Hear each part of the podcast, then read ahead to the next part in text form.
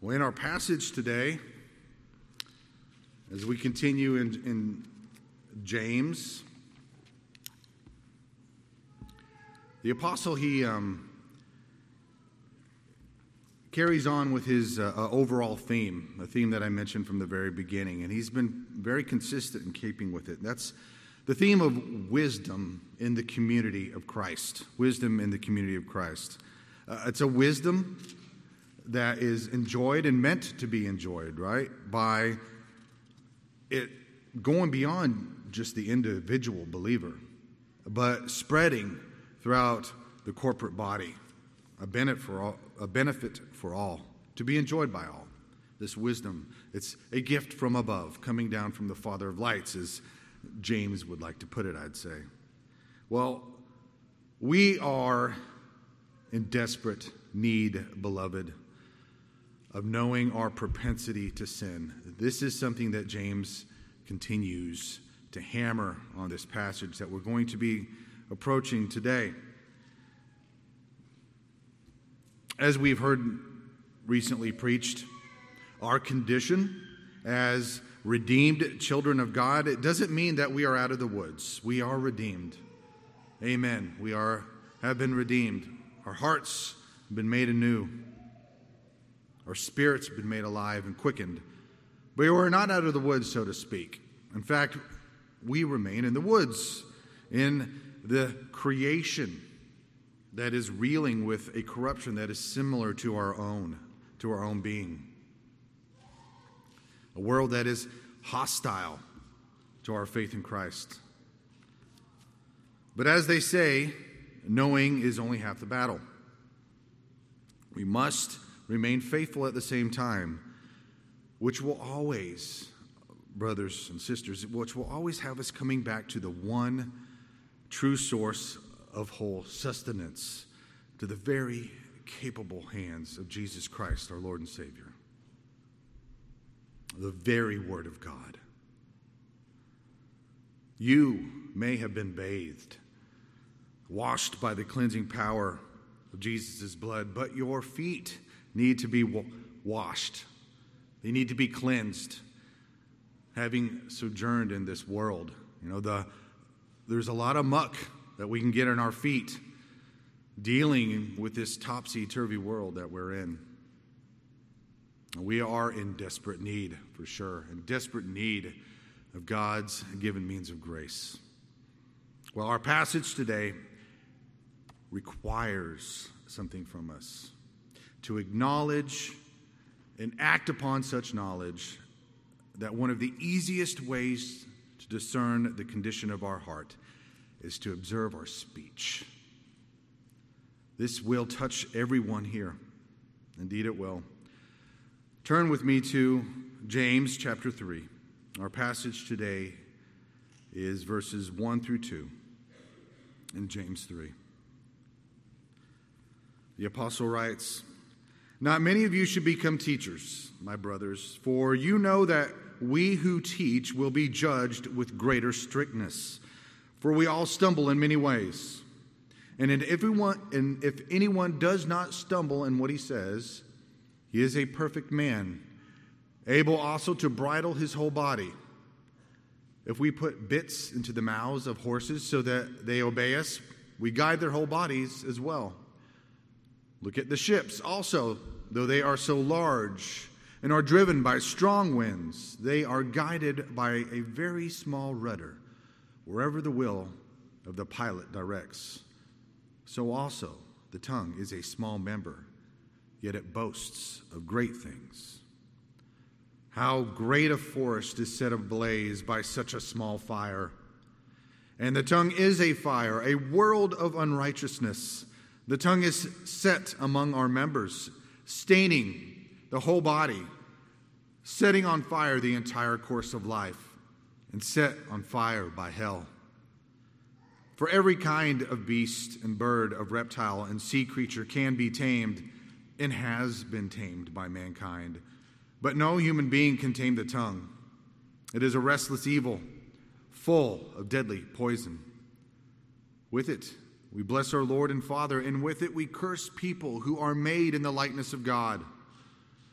From the same mouth come blessing and cursing. My brothers, these things ought not to be so. Does a spring pour forth from the same opening both fresh and salt water? Can a fig tree, my brothers, bear olives, or a grapevine produce figs? Neither can a salt pond yield fresh water. These verses these verses reveal James's background to us. Uh, this problem of uncontrolled speech. It's a very frequent theme among the secular moralists of his day. Um, and in the Old Testament itself, and in Jewish wisdom literature.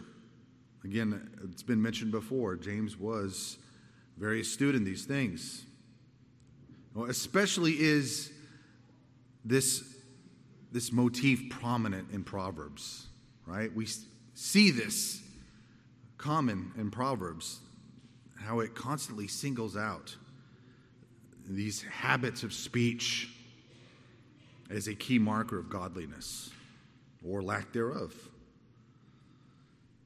James did this earlier in chapter 1 when he commanded us to be hearers of the word and not just doers, when he talked about what is pure religion versus a worthless religion. My title for you note takers is Beware a Man's Hearty Tongue. And that's H E A R T Y, hearty tongue. Beware a man's hearty tongue. A hearty tongue, it, it conveys a couple things. It conveys a couple things. Well, first, it is strong and vigorous, uh, which is typically the meaning that we give to the word hearty, right? It's, it's, it's strong and vigorous. The second meaning I wish to convey in it is that it reflects the conditions of a person's heart, thus, a hearty tongue. The outline I have for us in our passage, which I'll be preaching from, is the following Number one, we must acknowledge a hearty tongue. That's found in verses 1 and 2. Second, we must direct our hearty tongue, or it while or it will direct us. And we see this in verses 3 through 8. And then thirdly, we must address the nature of our hearty tongue, verses 9 through 12 of our text passage before us, it illustrates man's hearty tongue and its great potential to harm or to bless. James touches on both these things. Uh, we humans are apt to despise small things, and therefore we don't think to guard against them or even hope for their potential these small things. When I say despise, you know, today we think of the word loathsome. It's not what's being conveyed here necessarily. Often when you come across the word despise in the Bible, it's, it's pointing to being rejected. Something is not being acknowledged. It's being rather disregarded, kind of like how Esau despised his birthright. Well, later on, he sure wished he had it.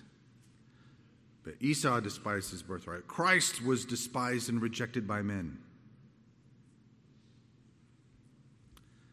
The wisdom to be gained here in this text is that we must not be fooled by our hearty tongue, by man's hearty tongue, in its potential to harm or bless.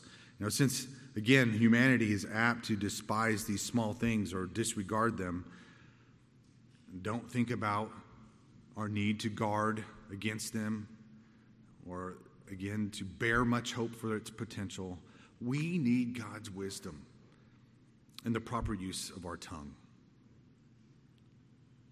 So it is my desire, it is my desire that this church would heed James's earlier command that he continues to expand on, and that is to be slow to speak, to be diligent and training our hearts in godliness so that our source of communication, which is from the heart, would be heavenly instead of hellish. And at the same time, that we would seek peace when we are on the receiving end of a tongue lashing. May God be so merciful to us. My point number one we must acknowledge a hearty tongue. Well, as I said a couple times, humanity tends to despise or disregard small things, small beginnings as well. Uh, not exercising a trust and a patience in the providence of God to do a thing that only He can do, often starting from something very small, something we might look over. But even in regard to our tongues, we do despise its potential. Meaning, we forget that it is a very powerful instrument among the members of our body, as James puts it. So we must acknowledge it. We must acknowledge it, realize it, think about it. Dear brothers and sisters, pray about it. Remember that it is a hardy little thing. The apostle here, he, he doesn't focus um, as much on its great potential as much as he does focus on its destructive potential. But it can be an instrument of great things, again, both harmful or that which would be a blessing. You know, with it, we can instruct others in the ways of the Lord. That is a true blessing that we have to use with our tongues, like pastors to churches, parents to children, and so on and so on, in terms of teaching right things, instructing in the ways of the word. Uh, there is great potential we have with our speech to do well and do good. But again, the brother, the apostle, focuses much of his text on its destructive capabilities. So, why does James start out here uh, in his passage singling out teachers? Why does he single out teachers? Well, the text itself is, is pretty clear about why, I believe. There is a concern conveyed here about people wanting to teach, and it leads James to give a general warning about the tongue. Now, the role of teacher was very prominent in the life of the early church. Not to say it's not still prominent today, but it was very prominent in the life of the early church. Uh, the office of teacher was roughly equivalent to that of the rabbi in the Jewish community. You know, what did rabbi mean? The teacher.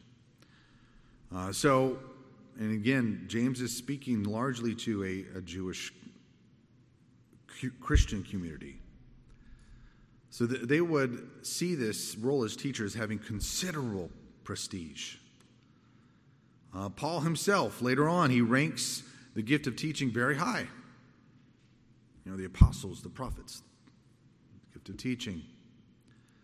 Um, just considering the task given to the teacher of expanding the truth of the gospel. That makes it rise to the occasion of its prominence.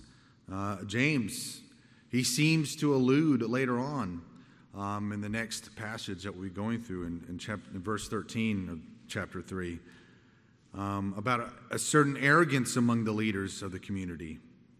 And so we can surmise that the problem of you know having some bad apples among them, among the teachers, people claiming to be teachers, had arisen among the, those readers, the original readers here. So there was likely a problem going on here that James is addressing. Too many, too many were seeking the status of teacher without the necessary moral and perhaps even intellectual qualifications. They lacked the character needed to stand in the place of a, the teacher of the word. There is that lure of assuming the role of teacher. It can be very drawing to unsavory characters to assume that role. You know, Jesus warned. He said, From everyone who has been given much, much will be demanded. And from the one who has been entrusted with much, much more will be asked. So God has given to teachers a great gift entrusted to them the deposit of the faith. So he will expect, and we should expect, rather, a very careful account of a godly stewardship of the gift of teaching. And when we undertake to guide others in the faith, you know, especially because of the actions that are required to do this, you know, we must speak the truth. Our tongue must be used. Um, we have to be careful also to exhibit uh, the fruit of that faith in our own lives. Basically, we got to be practicing what we're preaching. You know, we have that gr- responsibility because with a greater knowledge brings with it a greater responsibility to live according to that knowledge. These are all reasons why James would be calling out teachers at the beginning here when it comes to the use of the tongue. But probably the most evident reason that teachers are singled out is that they are more susceptible to judgment because they are more regularly engaged in the use of their tongue in an instructive way than uh, the other members of the body. And so, engaged in that activity which is hardest to keep from sin, our speech. It said again, this touches all of us. Touches all of us. This is why he begins singling out teachers of that greater strictness that they're going to be judged by. What does he mean by that, by the way? The judged with a greater strictness, as it reads in the ESV. It doesn't mean that they're going to suffer greater judgment. You know, who's going to sign up for something that, well, you're going to suffer greater judgment? Although there were definitely wolves in shepherd's clothing, as there are today, who have, you know, heaped up many burning coals upon their heads in their poor stewardship. But the greater strictness here, it rather refers to stricter standards stricter standards. That's what he's talking about here as they face God in judgment, as teachers face God in judgment. Now, they, they, again, they profess to know these things that they're teaching. And so they also presumably profess to strive to live in accordance with this teaching. So it makes sense that they would be held uh, accountable to their profession, this greater strictness, this, this greater standard. Not only should men be wary of becoming a teacher of the gospel because of that high standard that's being imposed upon them, but the church in general must be on alert that there are teachers who assume the role of pastor, of teacher, and yet they ignore or, or they do not believe that they will be accountable for what they teach. In essence, they despise the message of the gospel at the heart of it. The, the outward flowings of the gospel, the, the community, the caring for one another, the, the social aspects, even that may be a benefit of carrying out and believing in the gospel of Christ as it benefits the world, they'll lift up and inordinately place importance on. But at the heart of the message of the gospel, dealing with sin, they despise that. The world has no shortage of sharp tongued, hearty tongues possessed by admittedly gifted men who command a very large draw of people into their churches. And men who make much of their fellow men at the expense of honoring God. Even at the expense of honoring God. Uh, their words are very popular to the masses, hence the large draw. There is no warning in their speech. There's no threat of the deathly consequences of sin and people's great need of Jesus. The heart of the gospel. Uh, to the many, this man appears to be doing very well and right, but his teaching makes one comfortable in their sin. Much destruction can be done by this tiny member of the body. Men who teach in this way, theirs is a ministry of death, it's not one of life. So, such a teacher will answer to the poor, even faulty stewardship that they've been given. In verse 2, James mentions that we all stumble in many ways. So, this is not just for teachers. Know, this is applying to all of us. It's not just for teachers. The general address that we even see later on in chapter 4 in verses 1 and 11 it certainly demonstrates that there the problem of sinful critical issues in speech went beyond just the leaders. So this passage is not just about teachers, but it's about every believer. James has written this addressing the church. It's about every believer. Now, we, beloved, are responsible for what we say. We are responsible for what we say. We're all responsible to one another and what we communicate. Now, James throws himself into this lot by saying we. He, he's not perfect either. He is not perfect either.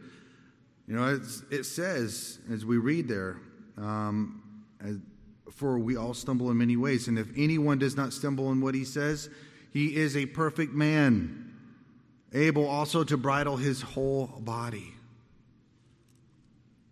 Of course, he's being rhetorical here. You know, some of us may be tempted to think if nobody's perfect, then why try? We have no choice but to try. We have no choice. You know, does the fact that we will not attain perfection this side of heaven, does that mean that we don't press onward? Press onward toward the goal for the prize of the upward call of God in Christ Jesus. Certainly not. You know, to give up, to not press onward, to give up the striving to bridle our tongue, what would that reveal?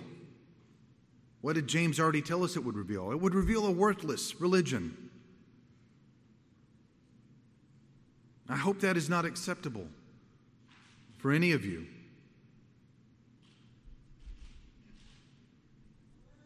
Besides, our Lord is capable and He is faithful to get us there. Amen.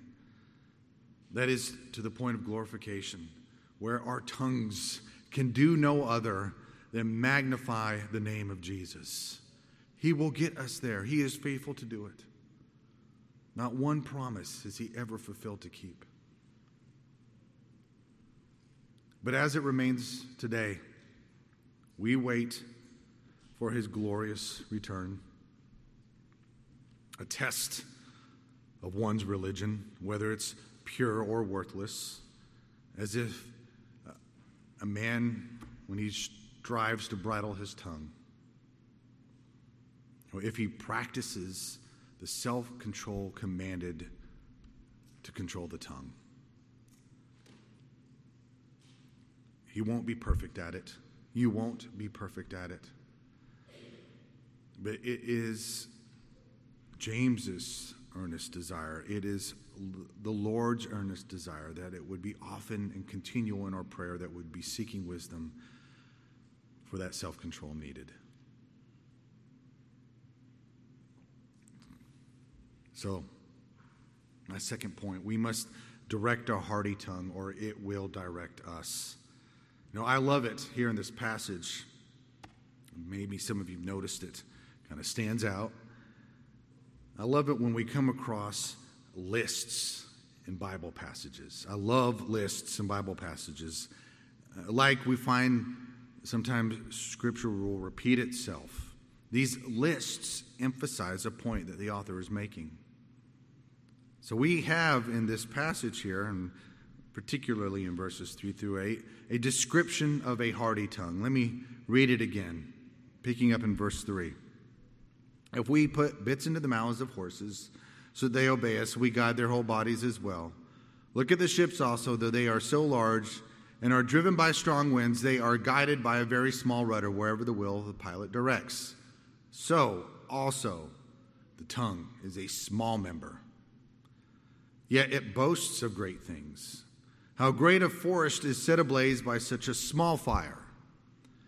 And the tongue is a fire a world of unrighteousness. The tongue is set among our members, staining the whole body, setting on fire the entire course of life, and set on fire by hell. For every kind of beast and bird, of reptile and sea creature can be tamed and has been tamed by mankind. But no human being can tame the tongue. It is a restless evil, full of deadly poison. That is a list. That is a list. The tongue is a small thing but yet it is a part of us.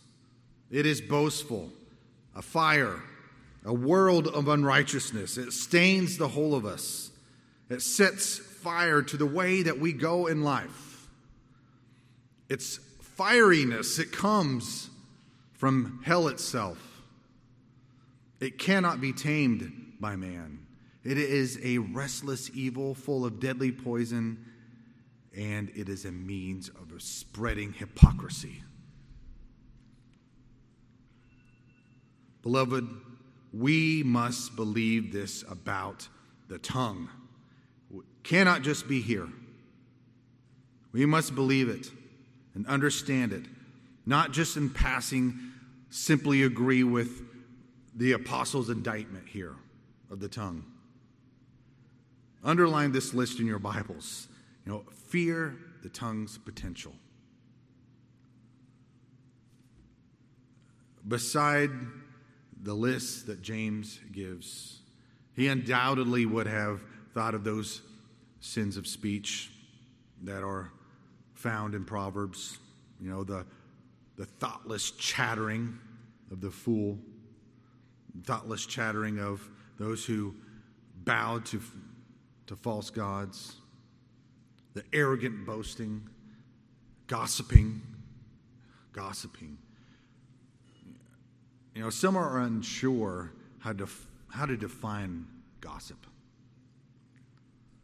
But it's, it's one of those things that you know, you, you know it when you see it, or you know it when you hear it, right? The gossip. This, this person is not bridling their tongue Scripture refers to the gossip, gossip as a whisperer, spreading secrets and rumors. The gossip may, may say, I'm only simply conveying truth.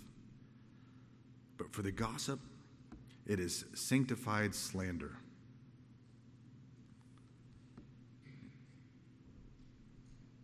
Gossiping. That is another dangerous use of the tongue. I believe James's main point here in this section, verses 3 to 8, is that a hearty tongue boasts of great things. But what sort of great things? What sort of great things? Well, like bit and bridle we, that we put on a horse to guide its whole body. And same with the, the illustration he gave with the, these huge ships. Some of these ships were very large, almost between like 250 some odd men, almost 270 men, if I remember correctly, were on that ship with, with Paul when it was shipwrecked. Pretty big ships, driven by these strong winds on the sea, by a very small rudder at the will of the ship's pilot, directing that ship wherever that pilot wants it to go. Well, this this small member of our body, it can be controlled. Not perfectly, once again, but it can be controlled. Although this inability to do this perfectly, again, should not stymie our desire and our striving to do so. It, the, these are the effects of the corruption of the fall, right? You know, if we, in the strength of the Lord and the renewing of our minds, resist the influences of hell itself, there are great and wondrous things that we can accomplish with our tongues. History proves this. You know, some may be given the privilege to preach the gospel to the masses. But all believers are given the charge to be ready to share the truth of the gospel to anyone as, as opportunity is given to them. A great use of the tongue. You know, we, we may confess, we may even sing, as we have this morning, what we believe from our hearts, with our mouths, the truth of Jesus Christ, and thereby bless his holy name. This is a great thing with our tongues to do. We can encourage the faint hearted, a great thing. In love, those of us who are mature in faith, we may exhort, reprove, and rebuke the brother or sister in spiritual need. Great things done by the tongue, blessed things. However, the things we are prone to do with our tongues, even us believers, James included, is rather destructive. And that too can be great. One of the descriptions he gives the tongue is that it is a world of unrighteousness. Calvin puts it this way it is a slender portion of flesh that contains the whole world of iniquity. Another translation of the Bible puts it this way the tongue represents the world of wrongdoing among the parts of our bodies, a very world of unrighteousness. And it's capable of staining the whole body, you know, by, by corrupting or, or staining the whole person. The, this tongue and its destructive use of it destroys true religion, which James has told us and requires that we keep ourselves from being polluted or, or stained by the world.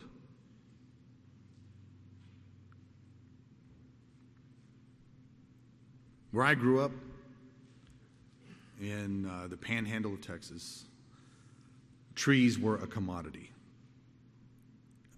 Uh, there weren't many of them. In town, uh, trees existed because people purposefully planted them. That's the only way they got there. People planted those trees. But when you would drive out of town on a long stretch of road, uh, sometimes there would not be a tree in sight.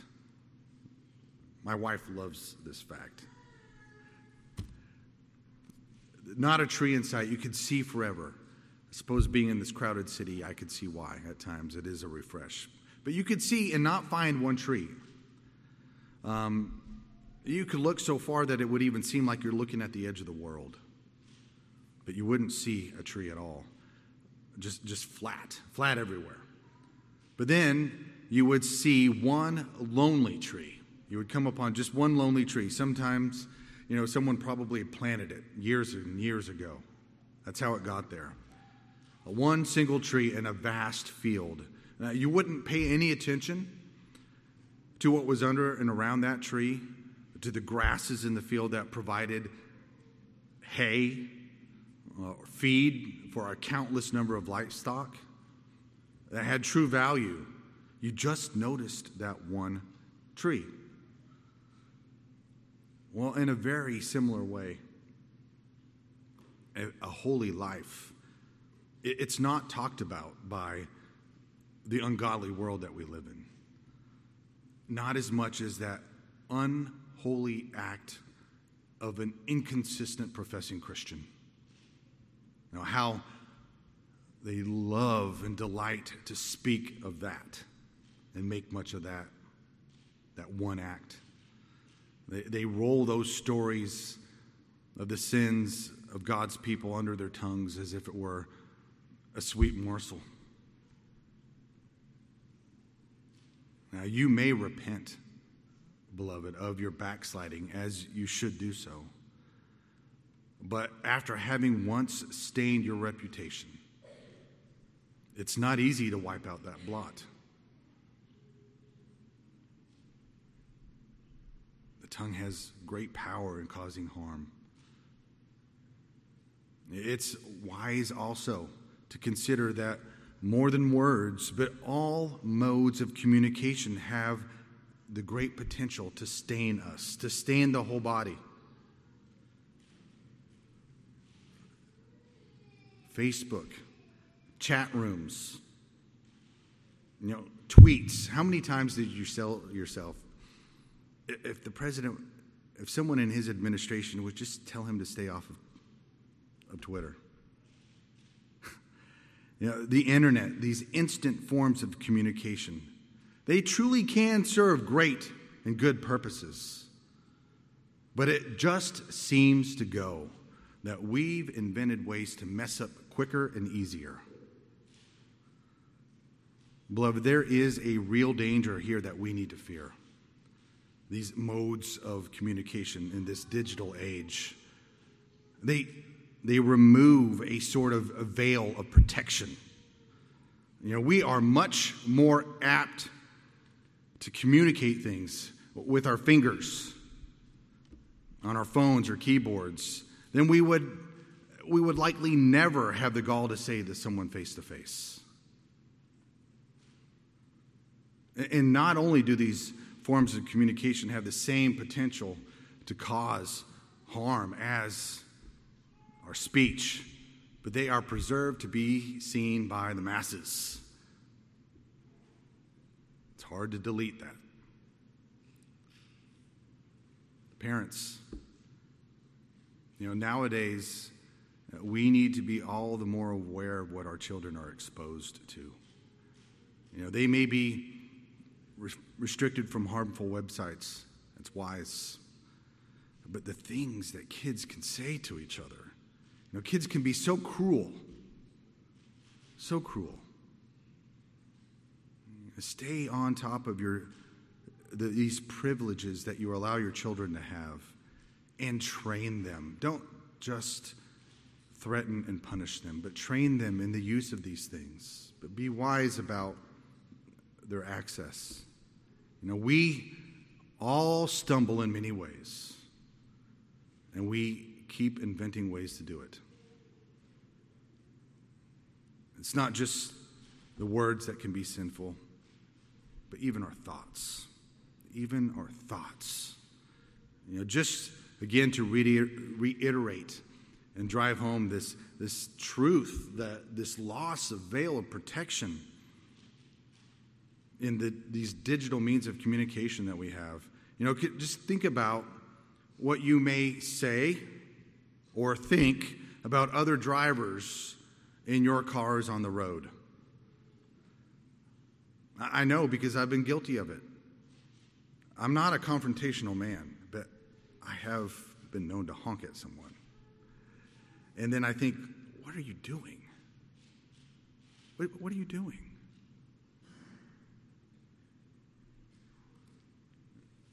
One final caution here.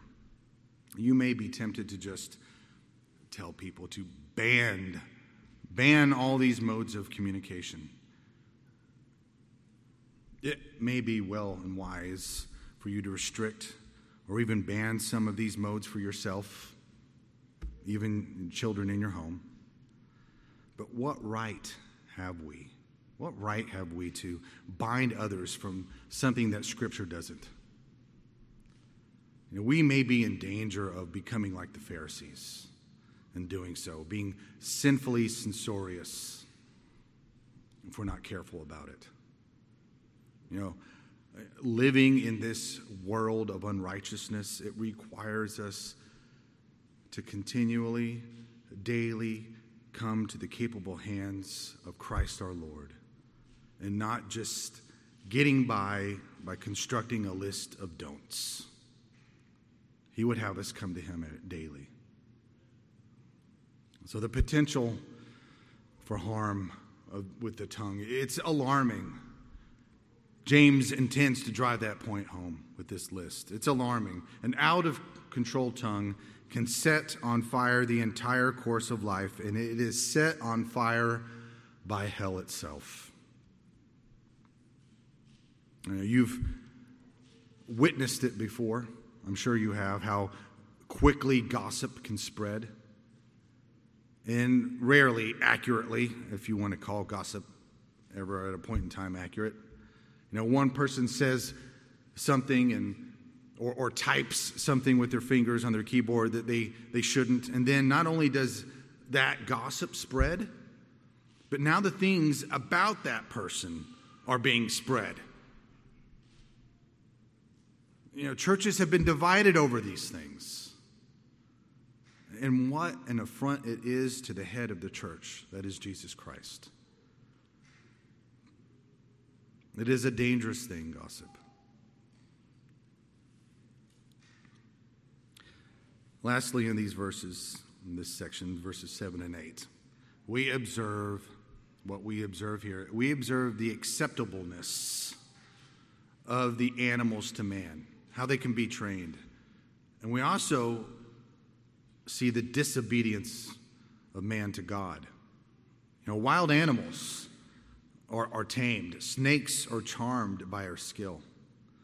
But we are not charmed by all these enticements and allurements that we have in Scripture of heaven. What an indictment that is.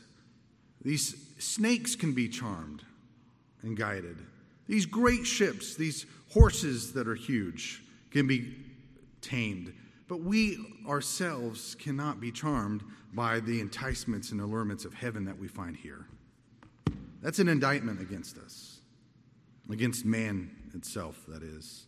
The psalmist writes, Their venom is like the venom of a snake, like that of a cobra that has stopped its ears, that will not heed the tune of the charmer, however skillful the enchanter may be. If we will not engage with the Lord and direct our tongues, our tongues are sure to be directing us. My last point here we, we must address the nature of our hearty tongue. And these are in our final verses, beginning with verse 9. Here, James exposes the nature of our powerful, our hearty tongues. It is a means of, of spreading hypocrisy. It will, it, it certainly will expose the double mindedness, the duplicity of its owner at one time or another. This is the nature of our tongues. Is set among our members, it is set against us to expose the corruption that is in our hearts, our desperate need for Christ, and our daily need of coming to Him. The text says, With it we bless our Lord and Father, and with it we curse the people who are made in the likeness of God.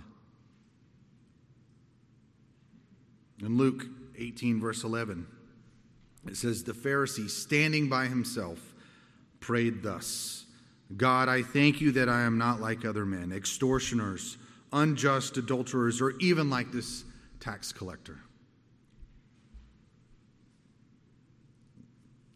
A curse. What does James mean by cursing people here? What does he mean? Is a curse merely a, a wish for harm to come upon someone like we would wish blessing to come upon somebody? Well, a curse was originally believed to possess an inherent power of carrying its, itself into effect, playing itself out. that curse. Know, we see an illustration of this in Jeremiah chapter 19 when he takes, uh, by the Lord's command, which is important to note, he takes by the Lord's command some of the elders of the people and some of the, um, the, the, the, priests. He takes them down to the valley of Hinnom. He takes them down to Gehenna.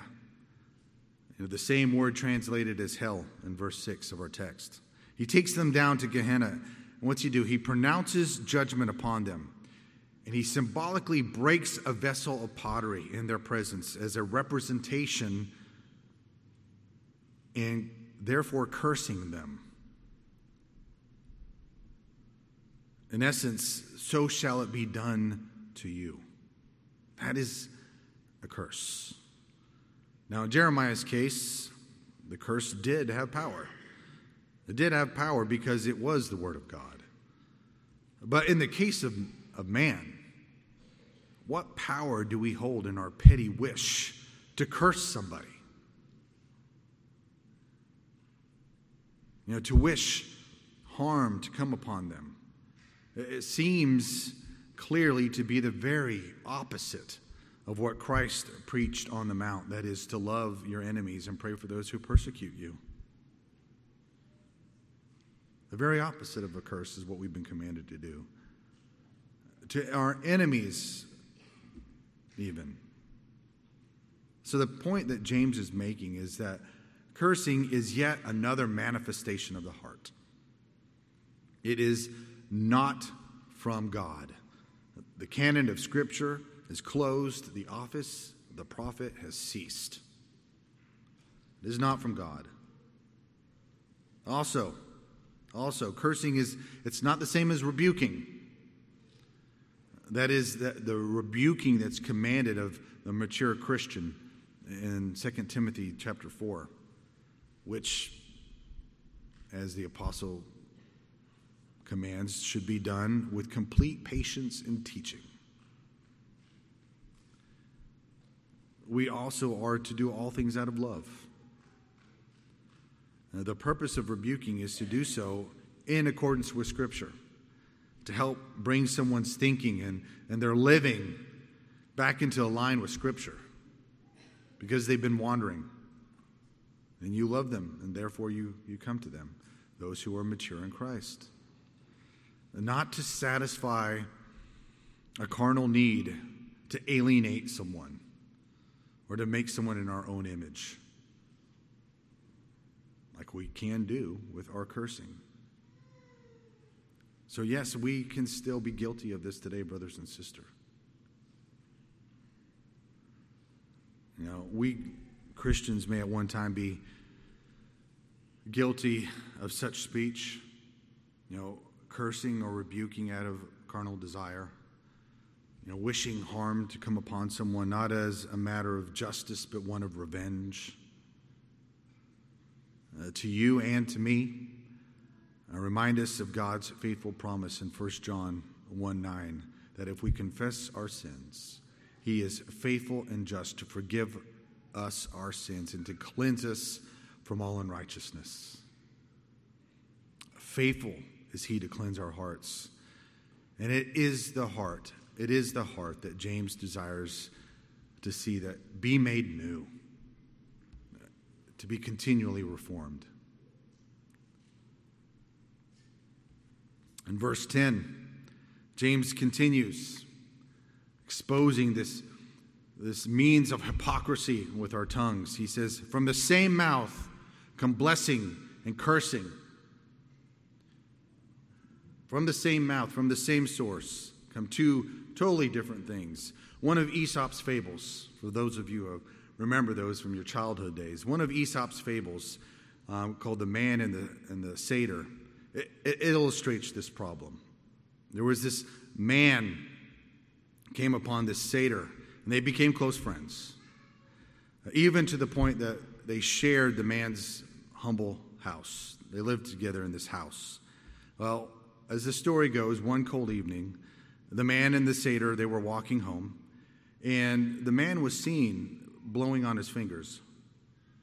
It's a cold evening, he's blowing on his fingers. The satyr asked him, what, what is it you're doing? So he explained, I'm doing this in order to warm my fingers. I'm blowing on my fingers. Well, later that same evening, back in the home, over a hot bowl of porridge, the two they sat down to eat, and the man was seen blowing on his porridge. The satyr asked, Why are you doing this? The man explained, Well, it's in order to cool my porridge. Well, as the story goes, the satyr suddenly jumps up out of his seat and he bolts for the door very dramatically. Explaining to the puzzled man, he says, I've seen enough. A fellow that blows hot and cold in the same breath cannot be friends with me. Which we know there's always a moral to these fables of Aesop's. The man who talks for both sides is not to be trusted by either. You know, with this simple story, this child's story, this fable illustrates the, the dangers of duplicitous speech, of a hypocritical speech, blessing and cursing out of the same mouth, blowing hot and cold. You know, these are evidences on the outside that can be witnessed. But what this story does not do, and what no Aesop's fable can do, is explain from where does such hypocrisy arise? How does the mouth produce these opposing things? As James has had argued earlier in James 1:26, if anyone thinks he is religious and again does not bridle his tongue but deceives his heart, this person's religion is worthless. He is deceiving his heart. You can see that he is. The evidences are clear. Christ declared in Matthew 15, verse 18, But what comes out of the mouth proceeds from the heart, and this defiles a person. Again, in Mark 7, 21, For from within, out of the heart of man, come evil thoughts, sexual immorality, theft, murder, adultery. The heart of a man that has believed upon Christ and is in him is different than the heart of an unbeliever.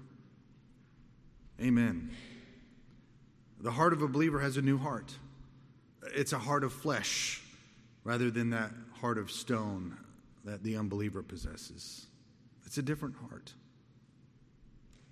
The heart of an unbeliever produces what it can only produce vain boasting, the unrighteous things of the world the leaven of sinfulness, how it grows and affects, the malice of hell itself, this restless evil, a deadly poison.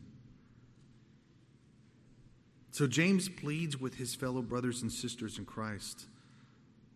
The word of the Lord itself declares to us that the hypocrisy of our speech, our varying forms of communication, must not evidence the wickedness of a stone cold, dead heart.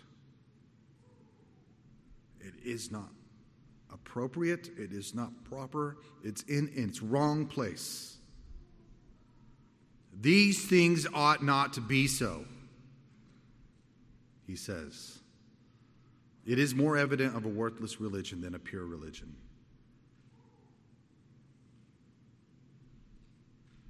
So, how is it with you, brothers and sisters? How is it with you?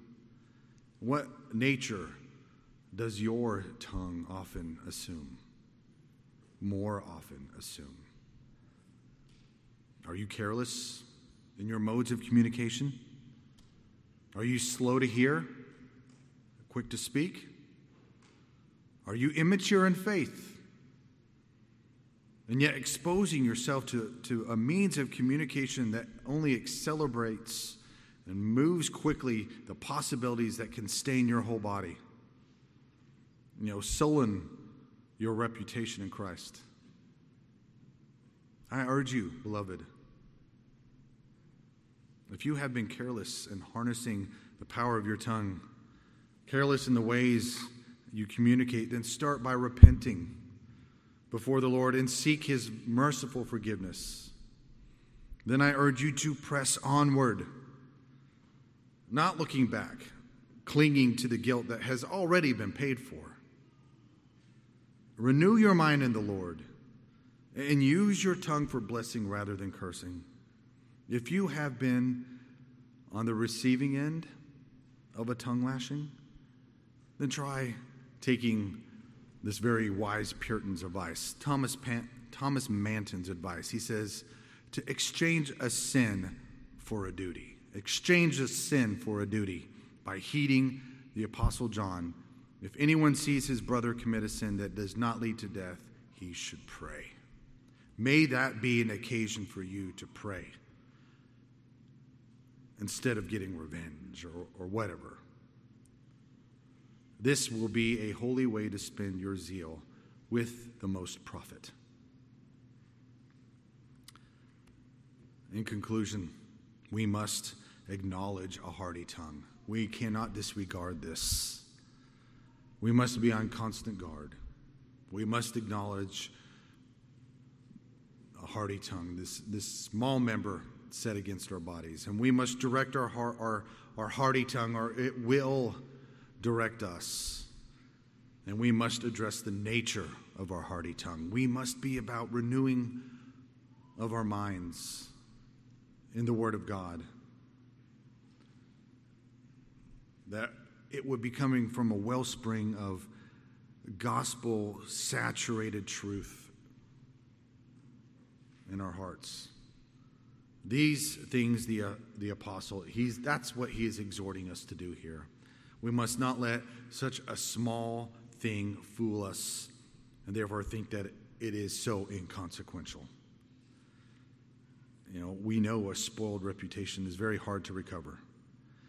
It's a sad thing to witness in a, a faithful life later on to spoil its reputation. This what he gives us, the apostle gives us. This is preventative medicine, beloved. That is preventative medicine. Pray that you would be wise enough to take it.